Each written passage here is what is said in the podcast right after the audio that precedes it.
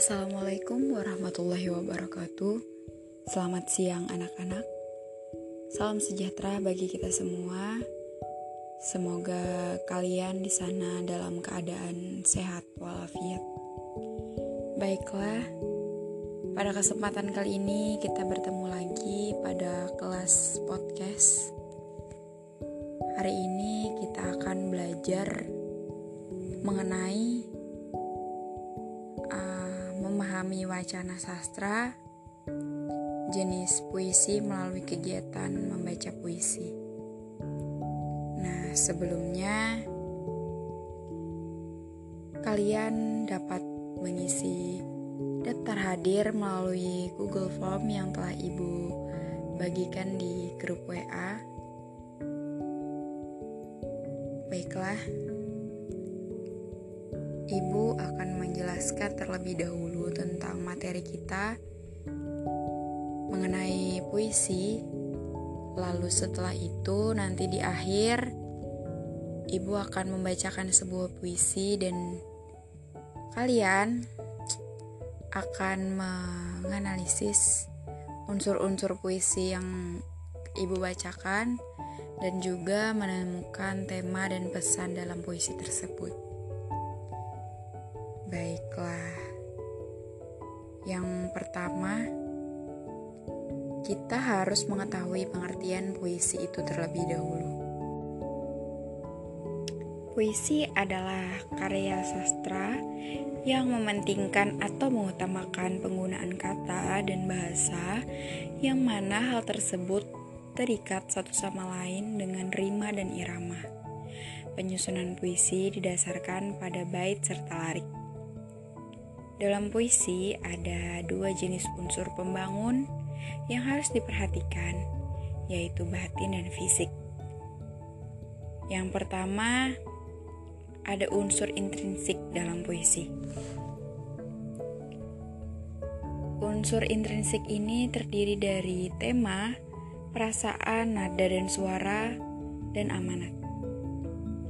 Tema merupakan gagasan pokok atau gambaran besar yang diharapkan penulis kepada pembaca.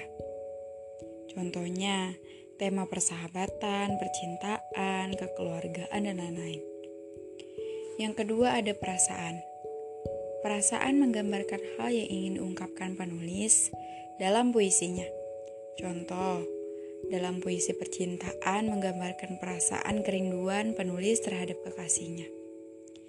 Lalu unsur intrinsik yang ketiga ada nada dan suasana.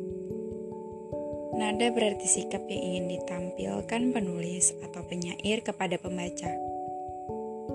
Sedangkan suasana berarti perasaan pembaca setelah membaca puisi tersebut. Contohnya, nada dalam puisi kekeluargaan bersifat bercerita, sedangkan suasana yang ditimbulkan ialah rasa gembira. Dan yang terakhir adalah amanat. Amanat berarti pesan yang ingin disampaikan penulis kepada pembaca lewat puisinya. Contohnya, jika puisi kekeluargaan amanatnya ialah jangan menyia-nyiakan waktu dengan keluarga.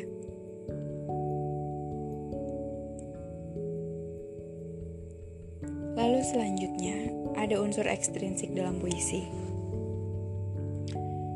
Nah, ada empat unsur fisik atau ekstrinsik dalam puisi yang pertama ada majas dan irama. Majas merupakan bahasa kiasan yang dipergunakan dalam menyusun puisi. Sedangkan irama adalah alunan bunyi yang berulang dan teratur. Unsur yang kedua yaitu kata konotasi. Nah, kata konotasi berarti penggunaan kata yang bermakna tidak sebenarnya. Jenis kata ini sering digunakan dalam penyusunan puisi. Yang ketiga ada kata simbol. Kata simbol merupakan kata yang digunakan untuk melambangkan suatu hal seperti gambar, tanda, dan lain sebagainya. Lalu yang terakhir ada imajinasi puisi. Imajinasi berarti penulis atau penyair menggunakan imajinasinya untuk membayangkan sesuatu selama pembuatan puisinya. Nah, selanjutnya ada beberapa hal yang perlu kita perhatikan ketika kita membaca puisi agar uh, puisi yang kita sampaikan itu menjadi menarik dan indah untuk didengarkan. Yang pertama ada ekspresi. Ekspresi adalah mimik wajah yang dibuat sesuai dengan bait tertentu, di mana tergantung kepada isi dan nada puisi yang akan disampaikan. Puisi yang mengisahkan sebuah kesedihan, maka ekspresi wajah harus sendu. Demikian pula bila puisi mengisahkan sukacita, maka ekspresi wajah harus terlihat gembira. Yang kedua ada tekanan. Dalam membaca puisi perlu diperhatikan tekanan dari kuat lemahnya nada pada kata tertentu. Setiap kata terkadang memiliki tekanan yang berbeda. Biasanya, semakin penting kata tersebut, maka semakin kuat penekanannya. Lalu, yang ketiga adalah lafal. Lafal adalah kejelasan dalam mengucapkan setiap kata dan hurufnya. Dalam membaca puisi, artikulasi harus jelas. Apabila kurang pasti dalam menyampaikan tiap kata, maka puisi tidak dapat ditangkap oleh pendengar secara maksimal. Lalu, selanjutnya ada intonasi. Intonasi ini merupakan suatu hal yang sangat penting diperhatikan oleh orang yang membaca puisi. Intonasi ini merupakan naik turunnya nada dalam pembacaan puisi. Sama seperti unsur-unsur lainnya, intonasi juga tak kalah penting. Ini karena intonasilah yang akan menentukan bagaimana perasaan pendengar terhadap puisi dan akan memberikan keindahan pada puisi yang dibaca. Nah, itu materi yang dapat Ibu sampaikan. Selanjutnya, Ibu akan membacakan sebuah puisi yang nantinya akan kalian analisis. Sama puisi tersebut menggunakan uh, unsur-unsur yang telah Ibu sebutkan di atas tadi dan juga uh, kalian akan menganalisis atau menemukan tema dari materi yang telah ibu sampaikan terhadap puisi yang ibu akan bacakan ini. Baiklah, puisi ini berjudul Aku Ingin karya Sapardi Djoko Damono. Aku ingin mencintaimu dengan sederhana. Dengan kata yang tak sempat diucapkan kayu kepada api yang menjadikannya abu. Aku ingin mencintaimu dengan sederhana.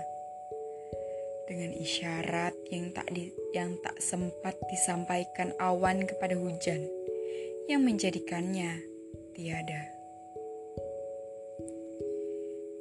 Nah, itu tadi puisinya.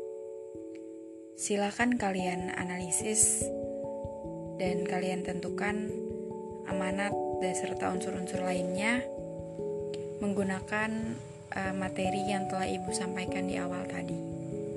Selamat bertugas dan itu saja pembelajaran kita hari ini. Selamat mengerjakan, tetap semangat, dan sampai jumpa minggu depan. Ibu akhiri, Assalamualaikum warahmatullahi wabarakatuh.